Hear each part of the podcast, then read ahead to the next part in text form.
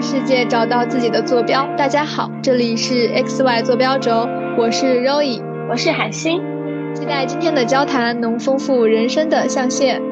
山盟四海，起伏不定，无边总是看不到头。我已乘风，浪迹远方，因为我并不平凡普通。忙忙碌碌，反反复复，那是我的言不由衷，勇敢为你无畏的做白日梦。随着自己年龄的增长，发现遇到的问题已经不仅仅是原来高中课堂上课本那种工程式的疑问，而可能伴随着成长的一种阵痛啊。并不是说就是你要让别人通过这些标签理解你，而是你就应该在这样一个范围内做好自己就够了。艺人跟爱人他们之间最本质的一个区别，并不是谁外向谁内向，而是说你对什么样的人在什么样的程度上外向。不要先从自己找答案，而不是从别人那里去找答案。敏感其实就是我做质性研究中的一种基因的彩票。他把学习的一些过程过于美化了，就是他可能要花很多时间在于就是怎么做好一个好看的笔记。表面的一种复合无法让我获得知识的增量。各自向上，各自努力，然后会在顶峰相见。好奇心的驱使激荡我们的灵魂，让我们产生脑的风暴。 Hello， 大家好，我是 Roy， 是新传专业的大四毕业生，下个月即将去读新传的研究生，目前是一名暑期限定版的全职女儿。 Hello 呀，大家，我是海星，所学的专业为政治经济的交叉学科，正在探索保研的方向，等待九月份的结果。目前是结束了夏令营，在家摆烂休息。今天是第一期播客，我们主要想讲的就是先是做一个简单的自我介绍，然后接着讲一下我们为什么要做播客，我们的性格特质、个人成长的故事及 X Y 坐标轴它是什么，我们未来可能会讲哪些话题。先来介绍一下我们俩的关系吧。我们俩的关系 绝, 绝对是要从高中说起，而且是一个非常重要的阶段，就是高三。对，所以其实我们应该算高三同学，不是高中同学。我们其实同学的时间很短，就只有一年，但就是只有短短的一年建立了非常深入而且持久的联系。对，但是其实我觉得这个里面绕不开的就是一起在宿舍的时候的那种夜聊的时间。就是我记得当时是因为我们的床是嗯床尾相接的那种，所以我们晚上就有这种得天独厚的地理条件，然后来交流一些话题。我记得我印象中我们第一次交流的一个话题应该是高中时候参加的那个夏令营。哦，对，就是高中的时候去大学参加的那个夏令营。嗯，对对，然后我就有一点像那个命运的齿轮，就从此转动。哦，现在海星他就是正在经历他的这个保研季，然后当然也是我去年最焦虑的一段时间，所以我感觉我们提前步入了大学的那种内卷时刻。而且就是说来很巧的一个事情，就是我们在保研的这个夏令营，我们俩都参加了同一个学院然后同一个专业的夏令营。对，就是很就是很多那种量子纠缠的事情。因为我现在的专业是新传专业嘛，但我记得原来我们高中的时候晚上夜聊，我们曾经聊过关于专业的选择。当时海星就是说他要去沪上某 top 学校学新闻，当时很坚定的说他要学新闻。我那个时候就完全不知道新闻它是一个什么样的一个专业，然后没想到我最后去学了新闻。但是现在我读研又即将要去海星他所在的本科所在的这种院系里面，就无限纠缠啊。哦，对 对, 对，就是。然后我记得还有一次吧，是我们高考结束之后，政治老师一起去露营。就其实这个事情它对我来说有不同的意义。记得那是我们高考刚结束，但是还没有出高考成绩的时候。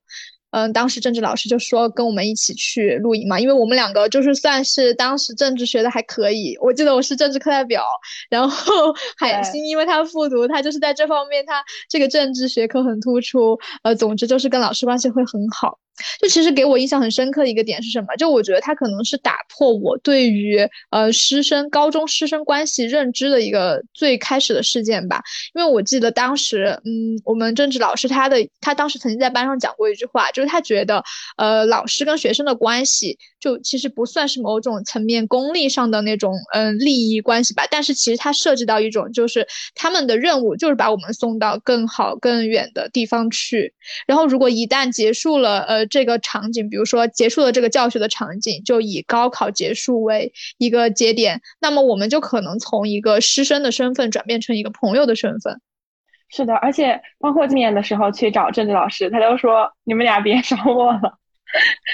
是的，他就他就他其实也已经进入了下一个阶段了，这个边界感很强。嗯，是的。其实我当时对Roy印象特别深，包括就是第一面见到他的时候，我我记得很清楚。然后我们当时在食堂吃饭，他非常非常非常热心，因为我其实当时并没有决定要在这里复读。Oh, 其实他这个复读的学校跟我之前就念了高三、嗯、三年高中的这个学校是不一样的，所以我当时也没有下定决心就到这个学校来。然后就他就跟另一个同学，然后带着我去食堂吃饭，然后跟我讲啊讲各种老师，然后这讲这个学校，然后觉得特别的暖心。就是可能那个时候也是我对于呃复读同学的总体印象，就是我觉得他们特别强，尤其是文科复读生，你就是就是比别人多读一年，多系统复习一年，就是会比应届的同学就在刚开始的那上半学期会特别的嗯就是有优势吧。所以当时海星他刚来的时候，我记得我当时是在那个走廊上在那里背一个文言文，然后他们就说有新同学来，我当时就像那种动物园里的猴子一样，然后我就在那里啊趴在那个围栏上往下望，然后当时我就看到我我印象当中海星当时穿了一个白色的裙子，就整个人又身高又很高，就给我一种不像学生，就已经像是可以去读大学的那种大学生了，就不是我们这种高中生了。海星刚说到我什么刚刚拉着他一起去吃饭什么，我现在回想起来我原来真的是一个非常 E 的人，就是 M B T I 里面那个非常非常 E 的人，我现在感觉我已经做不太出来这样的事情了。对，所以聊了这么多，我觉得总的来说我们其实现在做播客，它也是为了去致敬我们在高三的那段夜聊的时间，因为那算是我们摒弃一天当中很繁杂的课业，能够、呃、跟自己的同龄人敞开心扉，聊一些很单纯的梦想，或者说对未来的一个憧憬。那么我们也随着自己年龄的增长，发现遇到的问题已经不仅仅是原来高中课堂上课本那种很简单的嗯、呃，这种机械的工程式的疑问，而可能伴随着更多的成长的一种阵痛啊，或者是我们进入这个社会，个人与社会之间碰撞会产生一些疑问啊等等的去更深入的交流。其实我们能够从高中一直到大学，包括来一起交流这个播客，其实是有很多共性的。可以先说一下 M B T I。 是的是的，其实我的 M B T I 就在就是可能大学的前半阶段，我其实是I N F P， 就是那个很可爱的小蝴蝶，然后也是就是大家所说的最会冲浪，网感很强，然后特别会 emo 的那一类型。经历了一些大三的事情，包括就是进入到保研季，然后我再测 M B T I 就发现自己变成了 I N F J。 但是其实有一些内核是没有变的，因为其实我对我的星座来说，我是处女座，然后是一个土象星座，包括我的大学同学也会说，嗯，他就很喜欢土象星座，喜欢跟土象土象星座的人一起搞科研啊，或者是组队什么的，因为他觉得他们就比较是那种工作狂类型。所以我其实我的性格里面也是一种很倾向于去追求完美，而且就是感觉对自己会停留在就是以前的一些状态，不会对自己完全满意的那种。嗯，对于Roy来说呢，其实他之前是一个。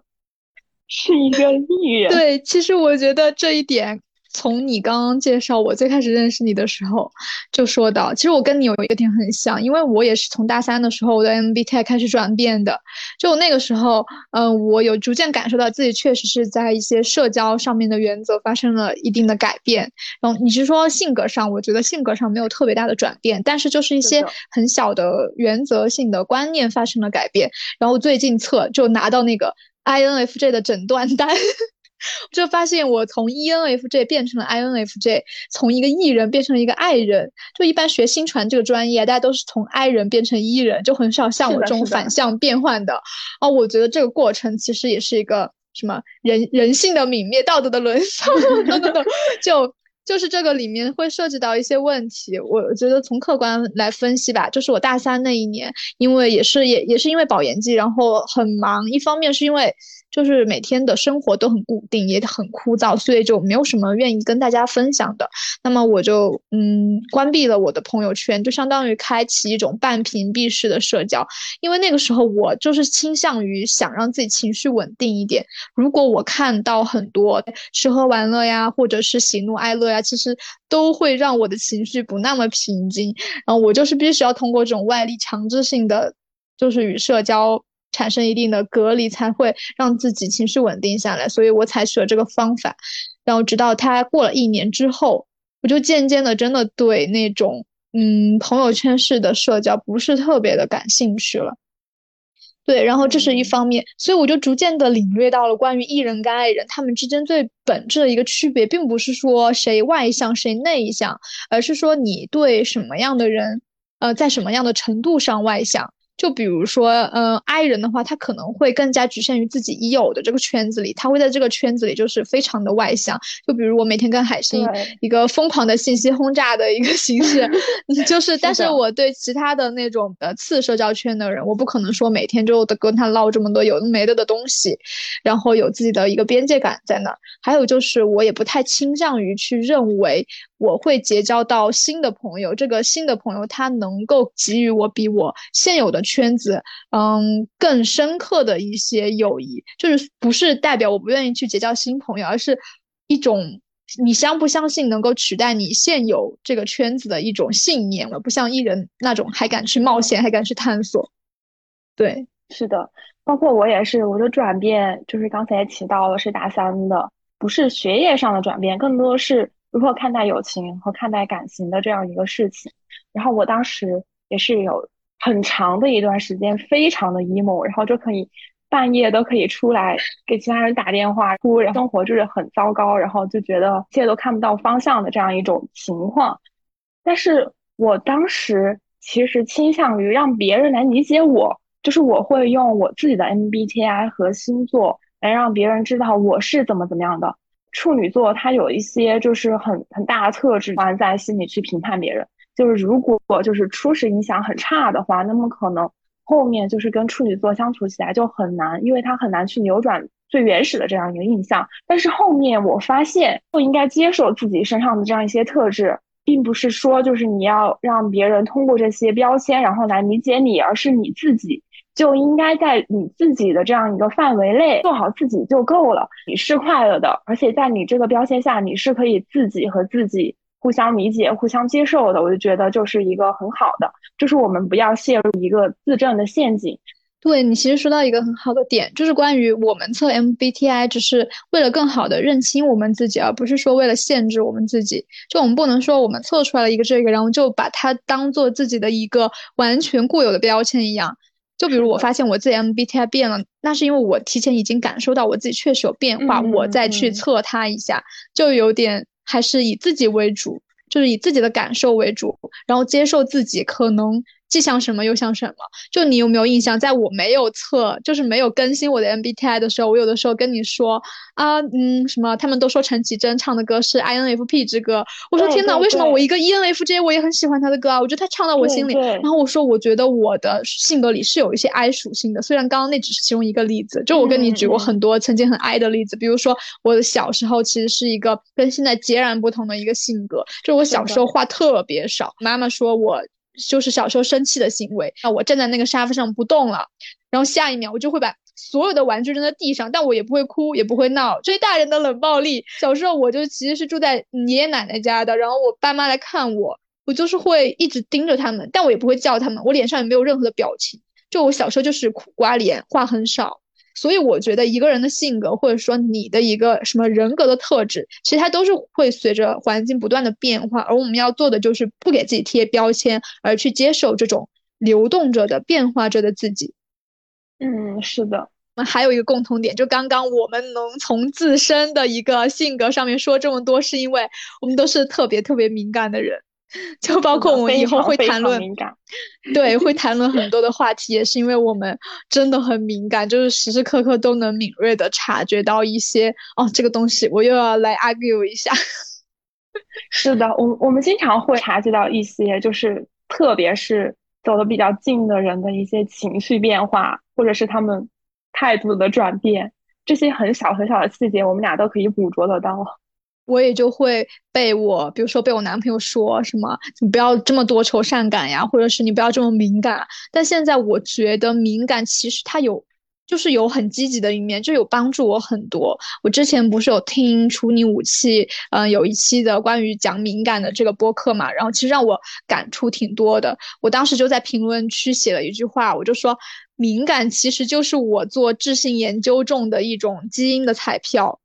因为我现在就是主要质性研究的方法嘛，就会涉及到一些像访谈呀或者是民族志呀等等，就需要你去跟人打交道的。呃，虽然你不能过于主观，但是你必须要自己沉浸式的去在那个嗯社会场景或者是那种嗯文化环境里面去跟人交流去感受。所以我觉得敏感它能够很快的帮我捕捉到一些呃，研究当中的灵感和方向，也能够让我更快的取得与我的受访对象之间的一个信任。所以我想敏感它也有一些积极的一面。你你之前有没有看过一本书，就是渡边淳一的那个钝感力，当时也是抱着一种嗯、呃，我想纠正我这个敏感情绪然后去看这本书，我发现它就是有点鸡汤学吧。因为我现在想这本书给我带来的唯一的点就是让我记忆点，就是他说你不要太在意别人对你的看法，你要坚持的坚定的走自己的路，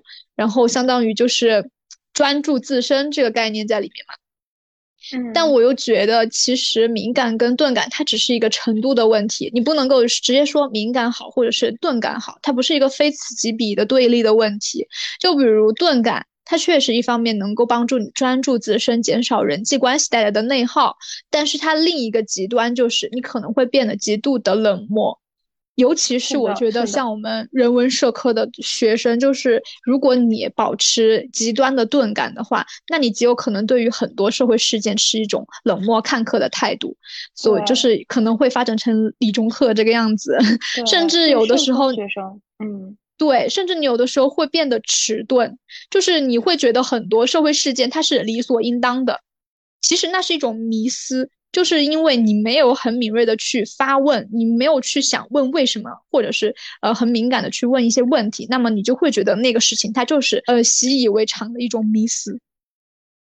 关于我们为什么想做播客，我觉得首先第一个点，一种对浅层思维和视觉多巴胺的反抗吧。就我可以暂时先命名一个名词叫视觉多巴胺吗？因为前段时间不是那个什么多巴胺穿搭它很火，但我不知道有没有这种说法，可能会有一个专业名词。其实我想表达的意思就是嗯、呃，由视觉冲击然后吸引我们点进去的一些无论是图片啊或者是短视频啊等等这样的一个、嗯、媒介使用的习惯。我想反抗这样的一种习惯以及浅层次的思维，就是你会发现在这种以视频或者是呃，图片为主要媒介内容的一些平台上，你能获得的深度的思考的时间以及机会都是很少很少的。所以我觉得做播客一方面呢，我们只动用听力呃，能够帮我们更加聚精会神，其次就是在与他人交流这个过程也是理清自己的逻辑并且听清楚他人逻辑的一个很好的机会。所以我觉得做播客呢能帮助我们对抗一种我认为不太好的媒介使用习惯。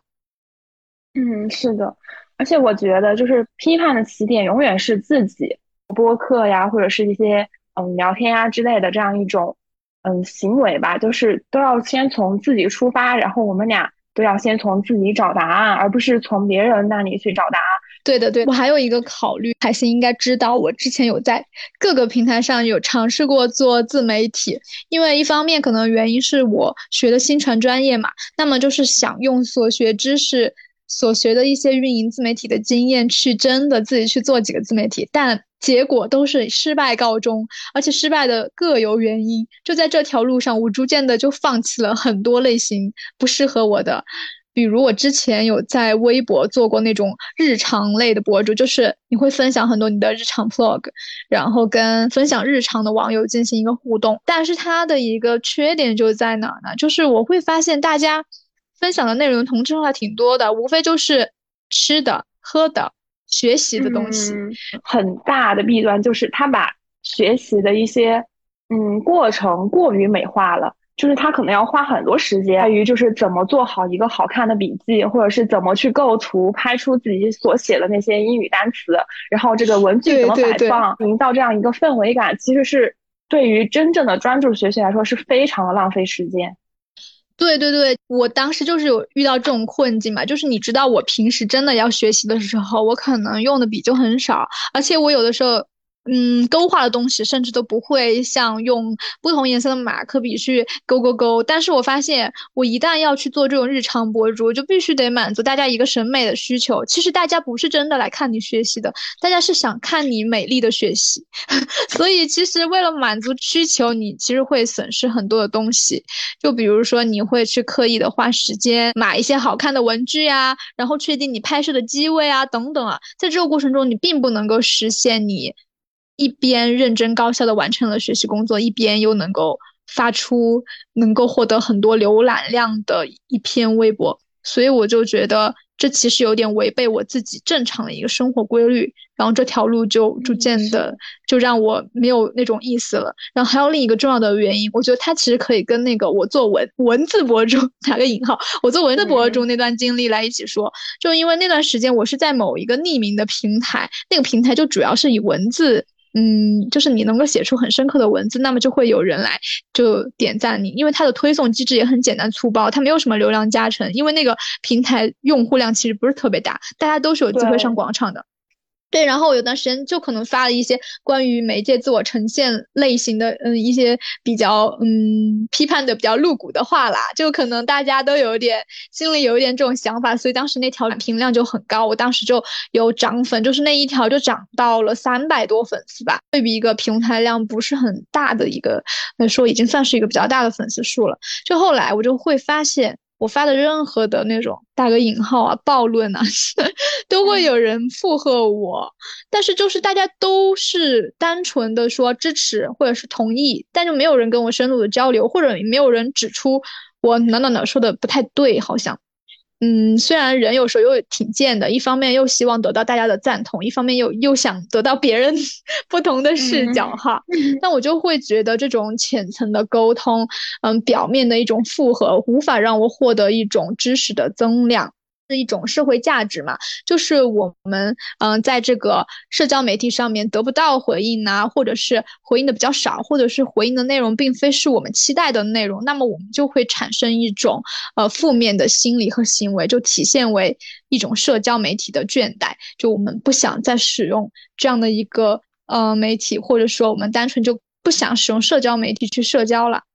是的，而且包括其实我之前也跟几个同学做过微信公众号的这样一种事情，但后面我们也发现就是很难以为继。其实我们就是当时面临的一个问题，也是我们可能就是进入大学过后，我们所学的专业也不一样，我们当时面临的学业压力也很大，所以其实很难有一个非常呃完整的时间分享一些事情。这也是为什么我们在就是现在一个相对进入了没有那么繁忙的时刻的时候，我和 Roy 也才开始决定做这样一个播客。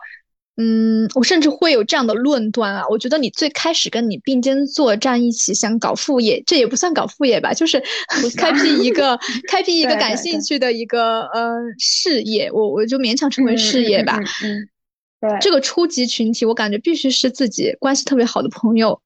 如果你就是嗯在网络上去啊，这又是一个 I 人的发言了，不好意思，对不起，艺不代表艺人的发言啊，艺人可能会觉得网上是真的能找到，或者是嗯能交结交到新的朋友作为自己的同事，但我就觉得，因为我很了解我最好的朋友它肯定是跟我在很多思维频率上是能对得上的，我们感兴趣的事情也好，或者是我们在这个事情里面各自具备的能力，然后能贡献出什么样的效果，我都是心知肚明的嘛。所以我觉得嗯，我们两个能够顺利去搞这个播客以后，我觉得也会坚持下来做这个事情，是因为一方面我们真的很契合，然后另一方面我们真的很能聊。我们现在已经列列到了明年二月份歌期的主题，就是大家千万不要迷路，记得关注我们。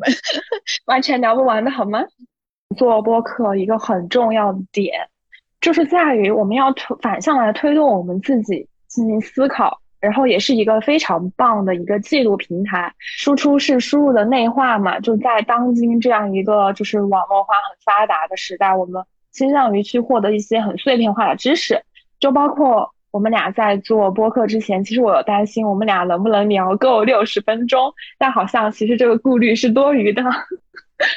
就是在这样一个情况下，我们还能不能就是系统和有逻辑性的来去思考问题，然后进行一个输出，我觉得是去思考，然后也是这个播客能够带给我们的。对，也想强调一下我们两个一个宗旨，就在于我们不想成为一个说书人，就是不想给谁讲大道理，因为这是我们俩的一个交流的，就是 Girls Talk 的那个栏目嘛。所以我想的就是我们两个肯定是要去嗯、呃，不能乱说，对吧？就是嗯、呃，还是要有一定的一个积累。我们可能对一个话题有一些想法，那么我们可能就会去看更多相关的一些信息，然后内化成自己的思考再表达出来。但是我们的表达一定是建立在我们开诚布公很真诚的一个交流的基础上，而不是在这里搞那种演讲，就教育大家今天对对对对对嗯要去怎么怎么样，要成为更好的人哟，给大家灌鸡汤的呢，我们不想成为这样子的。聊的话题会冒犯到一些嗯，有可能会冒犯到自己啦，就是互相冒犯，就冒犯一切。对，就是最大程度就是冒犯自己啦，然后再对就不好意思的冒犯一下别人。就是一种不要脸的不要脸厚脸皮的冒犯，然后在冒犯中嗯反思。接下来就不得不说一下我们为什么要取名叫 X Y 坐标轴，其实是 Roy 想出来的。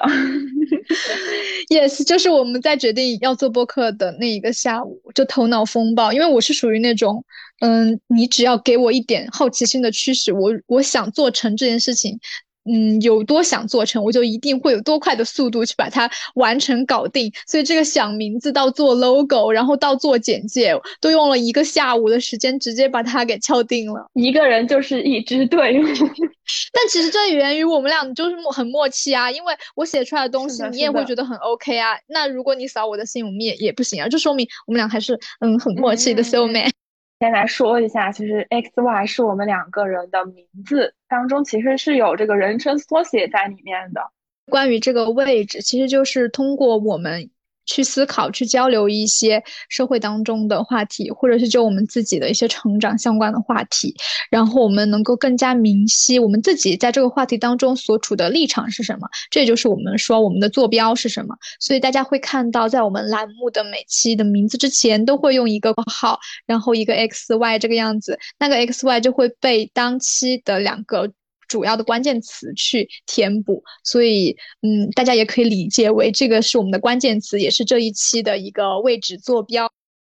数学当中吧，就是我 X Y 其实是两条相交的直线，但是它其实是朝着两个方向的，但是这也不会阻碍我们俩就是能够在顶峰相见。我们是从零零出发，就是相当于我觉得就是从我们高三的夜聊开始，然后我们开启一段新的旅程，就是播客各自向上各自努力，然后会在顶峰相见。 X Y 其实还有一个点就是海星提出来的，我觉得非常好，就有点像那个无限的那个符号的感觉。就首先 X Y 它是两个未知的数，所以其实它也代表着一种呃未知。我们在交流当中，因为我们不知道对方是怎么想的，也不知道交流的过程当中可能会产生什么新的点子，就是有这种好奇心的驱使，我们才想更加的去啊、呃、激荡我们的灵魂，让我们产生一些头脑的风暴。虽然我们有在写播客之前就做一些大纲，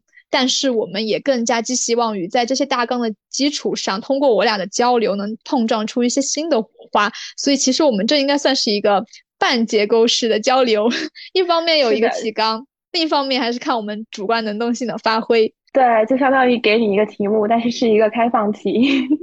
所以我们今后呢可能会聊的，就像我们简介里写到有个人成长、女性意识和社会交往类的话题，那么主要的一个形式就是我俩的一个对谈的形式，不是一种演讲，也不是一个说大道理的一个栏目哦，就是你可以理解为就两个人在这里说一些有的没的的废话，但是也希望这种废话能为大家带来小小的能量。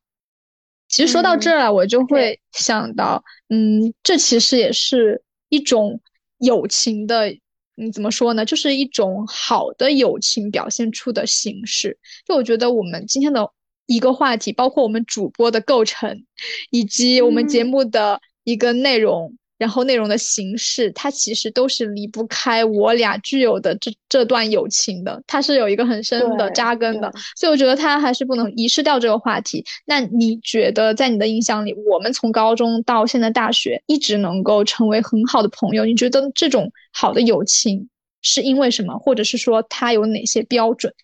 其实我觉得我们俩有非常相似的经历，我觉得这是一个很基础的，我们俩为什么能够就是走到现在，就包括我觉得我们俩是那种很纯粹的人。其实我们俩就是也是从一个很小的地方，然后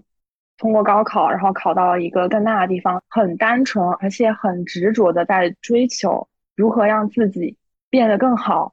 而且我觉得我们有一些很很大的共同点，就在于我们都有一些问题，就是如何写好这样科研的一些论文，然后嗯，如何做好学生工作，然后怎样面对同辈焦虑。觉得我们在就是同学当中也是非常纯粹的，而且其实呼应我们的这样一个播客的栏目，我们俩其实也相当于某种程度上是很契合的两个仰卧起坐型的选手。就是即使我们俩都是很拼命的在保研，这个过程肯定是很痛苦的，但是我们也没有丢失一些其他的东西。其实海星他有说到一点，突然勾起了我的回忆，我发现我们初中也是一个学校的，就其实我们有很多地方都有重合。嗯，最大的一个点是因为这个环境塑造了我俩的性格其实挺像的。就比如我们都是从一个很小的城市，然后其实就是小镇做题家的身份，但是又是文科生，就是你有大大的梦想，很抽象的理想，但是你不得不先嗯先考虑一下你高考能考多少分，你才能够去实现所谓的宏图壮志。然后但当我们都来到大学这个平台，而且我俩都属于高考没发挥好，就本来可以觉得自己可以去更好的学校，但实际上最后就上了 九八四点五 对，然后我们其实刚进入大学的时候都是有一种觉得有点不甘心的状态，然后在这种状态里不断的挣扎，就想在大学期间呃，如何去符合一个好学生的标准。那其实我们在努力的，无论说卷绩点也好，卷科研也好，卷实习啊竞赛也好，在这个过程当中我们又没有完全的迷失自己，就是我们能够很及时的跳脱出来我们对什么很厌恶，然后我们不会为了什么功利的目的而去舍弃自己的一些最基本的原则，就是我们会批判自己，也会批判这些东西它所具有的负面负面的效应。所以我觉得我们是一个乐观的悲观主义，就是我们知道自己有很多身不由己，但是也明确了我们只能去经历这些身不由己，从而获得我们更想要的一点生活。我们逐渐的从高中那个时候一个小镇青年的一种单纯很白痴的理想主义，变成了现在稍微有一点现实的理想主义，就是我们还是寄希望于未来能想过上一个尽可能嗯，在自己就是本职跟天职相结合的生活，但是我们也接受这条路上可能会有很多世俗的东西去妨碍我们坚持所谓的一些原则。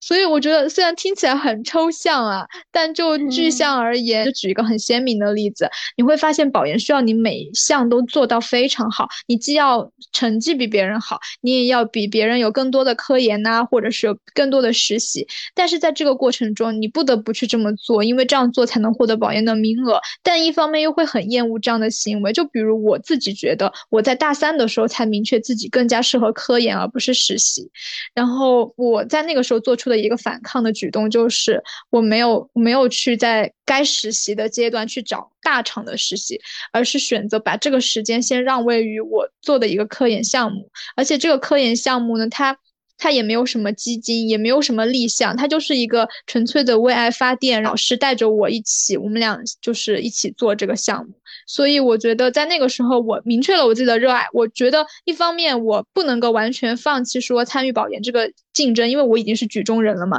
但另一方面我会去做一些舍弃，比如大家都会再卷一些竞赛卷实习，那我就退出这两条赛道，我选择我喜欢的科研的赛道。我觉得我很幸运，就是因为我们俩其实经历相同，呃，经历相似，然后其实我们的目标也相似，在这样一个达成目标路上其实不会孤单，因为我们有很多相似的烦恼，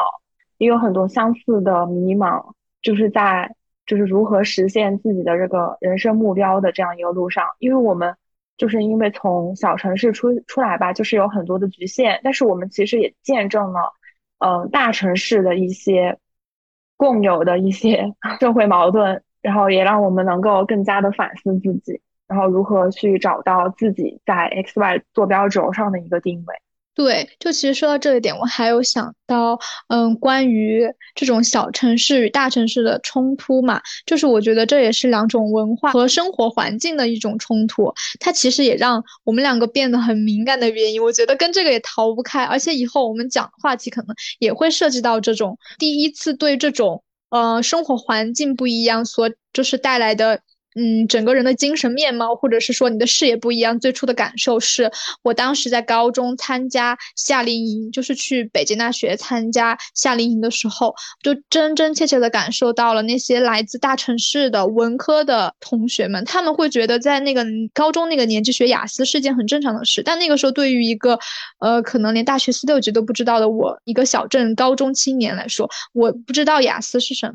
而且他们高中会有什么模联呀这些社团，但是我们高中就是我们这种小城镇的高中就不会有这种很高级的嗯社团啊什么的，所以在那个时候我就会产生一种所谓的自卑感，这也是为什么我一直觉得这有可能是我自己的一个论断吧，就我觉得小城市的同学尤其是文科生他能够考得很高的分数，或者是说他的视野很广博，这个真的是一件非常不容易的事情，因为我觉得人文社科这个东西你会刷题只会死读书其实是很难的，呃，而且你是一定要从你的这个思维上你的见识上一定要提升，就这种思维跟见识不是说你见到的物质物质的那种符号很多，不是说你钱越多你一定就具有很多这种东西，而是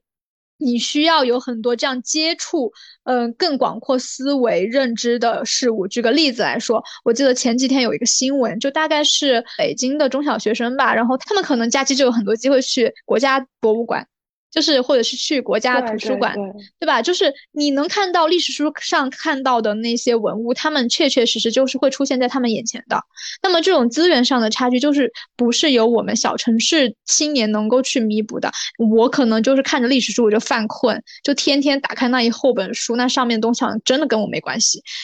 所以我觉得其实是需要这样一种途径去接触一些外界的事物，然后从而让你有这种对这个东西产生好奇，从而才激发你学习的兴趣。说到这一点，那我可能就在现在的这个成长过程当中，我就会对这些察觉得很敏锐，那么我就会更加重视自己在精神文化这方面的一个自我的提升。就像原来我小时候其实爸妈也不是很关注我这方面的提升，因为他们也不太喜欢看一些书啊怎么的，所以就我小时候就特别不喜欢看书。记得大家原来看杨红樱的那个《笑猫日记》嘛，我同学都看得特别快、嗯、但是因为我从小就对书有一种就是我对文字多的内容会有点抵触，然后我就是一本《笑猫日记》我要看一个星期就后面没有班上没有人愿意把书借给我了，因为都知道我看得很慢然后我们当时我们班上有一个男生在看那个龙族那个小说，就我记得特别厚一本、哦、然后字密密麻麻的，我当时就告诉我自己不行，大家都在看小说，好像大家很流行看小说，我也要尝试看小说。就当我打开第一页然后看那么多字，我就惊呆了，因为我觉得小学语文课本它的字都是那种字大能吸嘛，都没有这么小的字，我瞬间就放弃了。所以我感觉我真真正正的有那种看书的乐趣，其实是在我高中，就是语文老师会给我们拓展一些课本之外的，涉及政治啊、经济啊、历史啊这种，嗯、呃，或者是哲学这种板块的，我就会感兴趣，以至于现在我是真的因为自己感兴趣而去看很多哲学或者受哲学的书，我都不会觉得那种理论性的文字很枯燥。我觉得这种好奇心的激发真的特重要，而且它这个就是只跟你从小的一个生活环境能培养的。对，而且即便就是我跟 Roy 当时我们在的那个高中，其实挖了一些就是省会城市的很重点学校的很牛的老师来给我们教学，但是其实嗯，你会发现我们其实这样的一个思维模式或者是学习方法跟一些大城市的孩子其实存在很大的差距。就包括我之前去参加夏令营，在上海的夏令营，我会很明显的感觉到我这样的英语水平，在上海本地人他们经过了很多英语的熏陶和训练之下所形成的水平是完全不一样的。虽然它反映在数字上可能差距没有很明显，但实际上他们的这样一个能够会说会读会写的能力是远远超乎于这个数字能够表现的水平。这也是为什么就是我当时也跟若也谈到，就是我们跟大城市的同学如何自洽的问题吧。这也是嗯，我跟若也以后也想探讨的关于教育和社会的不平等的局面下，我们应该如何就是找准自己的这样一个方向，承认差距的存在，但是也自己去努力。对，其实你说到这个英语学习让我想起另一件事情，就我不知道你在你的印象里有没有，你最早去接触到一些比如说像外国的歌手或者是外国的电影外国的小说是在什么样的年纪，就是你还有印象吗？我感觉我应该是主动去接受的话应该是高中了。我一直很被动，就是我感觉我那个时候就是无法走出国门的一种井底之蛙的一个一个状态。因为我发现我身边可能是初中的时候吧，我身边很多朋友他们都会看嗯漫威的电影啊等等之类的，就是那个时候他们聊那些话题我完全不知道，就是我觉得我是被隔绝在这个体系之外的，我跟他们没有共同的话题。然后当时有朋友也会去追一些韩星啊或者怎么的，或者他们会追一些欧美的嗯就是说什么什么歌星又出什么新的专辑了，但我对此真的都一无所知。还有包括像美剧啊或者是英剧之类的，这个应该是从高中的时候感触非常深的。所以我就觉得这个现象在大学可能尤为明显，就大学可能大家会去看一些展呀，或者是去呃真的去看一些类似的呃跟涉及文化的东西。其实我无形的发现这个也跟我们所谓的生活环境是离不开的，就是小城市也确实在这种对外界事物，尤其是呃西方事物或者等等之类的流行文化这种流行产品接触的时间是较晚的。并且我那个时候一直觉得以自己不知道这个群体而觉得自己格格不入，所以我后期就有一种强行为了想证明自己跟上这个时代的潮流，就我有去恶补一些外国的电影啊，或者是去听一些英文的歌曲。但现在其实比起原来那种报复性的去看好像是为了证明自己没脱节，我觉得现在其实我有一点实现自洽了，就找到自己比较喜欢的。因为其实说白了那种流行文化也好流行产品也好，它也是一种自我符号的呃一种展示，就是我不给自己贴上这样的标签那其实也无所谓啊，就是我我可能不合群，但是这个群我也没有必要一定要去合呀。所以我觉得就不要一昧的去模仿他人，要找准自己。对，包括Roy刚才提到的，我也我也突然想起，就是我第一次了解到 Taylor Swift 是因为高中同学在课间的时候放了一首他的歌，然后但是其实我们班上很多同学都是他就是这个 Taylor Swift 粉丝，但是我当时完全不认识他，就是有很多很火的歌我也完全就没听过就就会觉得就是确实是有一点脱节了当然包括我现在也是 Taylor Swift 粉丝。对，其实我们又说了超级多，就会发现我们的思维真的是超级的发散。关于这里面可能涉及的一些话题，我们之后会专门分专辑来细讲。今天呢，可能主要就是先做一个大概的这种介绍型的，然后我俩就又收不住我们脱缰的思维了，就多说了那么一点。嗯，所以还是回归到我们的正题，刚刚说的关于我们友情，我是怎么看待一段好的友情的。之前有看到沈一飞老师在他的那个社会学爱情思维课里面有说到，他觉得好的爱情的定义，嗯，大概的意思是说，就是有这种敢于说分开的勇气，才是一种很好的爱情。那其实我觉得这个东西同样能适用于友情。就是我们两个嗯、呃，能够很清楚彼此只是陪伴彼此的一个状态，而不是说要为了对方强硬的改掉自己一些身上或固有的东西。就我可能会为你改变，但这种改变不是违背我自己内心的一种很难受的像刮掉我的逆鳞一样的这种感觉。并且我们能够很理智的去谈论，假设有一天我们发生了一些最基本的原则上的一些颠覆，然后敢于说分开，好聚好散。我觉得我们有这种勇气，所以对自己对他人都认知很清楚的一段友情，我觉得会是一段很好的友情。而且它一定要建立在我们彼此，首先我还是觉得友谊当中最重要的部分，嗯，是求同。虽然说我们需要正友，但是我觉得这种正友它首先先要建立在一个求同的原则上。这个怎么理解呢？就理解为我说的很多话题你都能 get， 你不会直接出来一个让我很、呃、难堪的杂音，就是你跟我完全截然不同的一种颠覆性的观点，然后这样的话我会觉得有点难受。当然我觉得如果前提建立在你已经跟他是那种很心有灵犀的朋友，你们应该也不会出现这种情况。然后第二点才是在我们两个比较求同的基础上，我们去互相呃提醒对方，你可能这点就是思维上面出了一点漏洞，就是成为一种正友这样的形式。就包括我之前跟Roy总结到，我们俩好像一个很大的不同点是我们点瑞幸，我喜欢茶咖和奶咖，然后若也喜欢美式，我喜欢美式橙汁，橙汁加美式。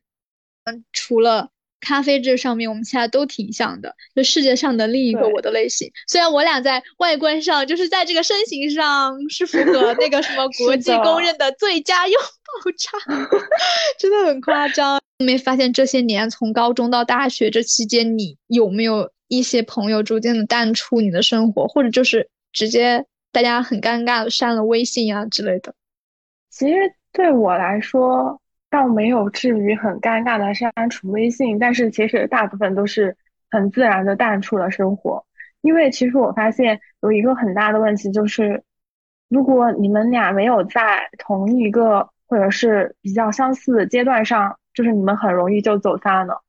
就比如说，就是可能因为我是去复读了一年，然后很多很多之前的高中朋友已经进入了大学的阶段，他其实很难理解你在高中的这样一个生活或者是一些烦恼，就是他们已经进入了人生的新阶段，他们已经不会往回看了。就是可能我们当时难以交流到一个共有的频率上去。就比如说他们可能会说，就是在大学遇到了一些新的很有趣的活动，或者是他们在上的一些课会会抢不到座位，这样一些很小的一些事情，但是在当时复读的我看来是难以跟他们进行交流，完全是另外一个世界的。所以说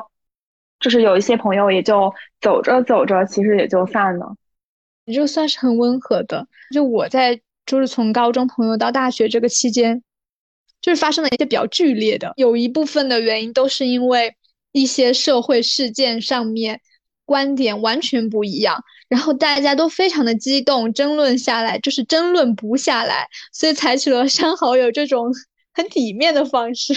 我可能之前还是会想着去辩论，就是我曾经在朋友圈里有喜欢争辩时弊的时候，那个时候大家嗯年少轻狂还很有热血，但是逐渐发现它一方面确实能帮你过滤掉在一些嗯重大的观点上不太相同的同学，就你们逐渐的就能体面的 say 拜拜了。然后但另一方面确实我会觉得不能让我很稳定很理智的去输出，我那段时间好像有一种为了去驳倒他，就是为了想证明我好像比你更了解这个领域，所以说我应该要用更加怎么怎么样的语言让你信服，就是我其实在于做一种说服性质的活动，以及就是在一种跟别人打擂台的感觉。但是我发现这并不是一种嗯，真的想让对方听清楚你的观点，并且在这个基础上还能有交流的一种正向的友谊。所以我觉得就是我们很有必要做播客的原因，也是因为我们一不能停留在一个互相想击倒对方的观点，或者是想说服对方，而是我们各自对对方的意见持保留，但是呢也要尊重对方说话的这种权利。然后我们在这种交流当中会产生新的火花，我们自己再去消化哪些是适合我们用的，然后哪些是需要再斟酌的。所以我希望嗯，我们做播客也能够搭建这样一个自由沟通的平台，包括如果之后有朋友想向我们去分享一些很新的观点呀，或者是一些有趣的故事呀，也可以投稿到我们邮箱跟我们一起分享。对，甚至还可以作为我们的播客嘉宾，然后跟我们一起聊一聊，这些都是可以的。OK， 那我们今天聊了这么多有的没的的，向大家大概展示了一下我们的一个基本情况和我们做节目的初衷，以及节目之后可能会聊哪些方面的内容。那么这期节目就逐渐到了尾声了，我们也即将更新下一期的节目。如果喜欢我们的节目，可以在小宇宙上订阅 X Y 坐标轴，也欢迎和我们一起分享有趣的观点和故事，让思维的碰撞丰富人生的象限。我们下期再见，再见，拜拜。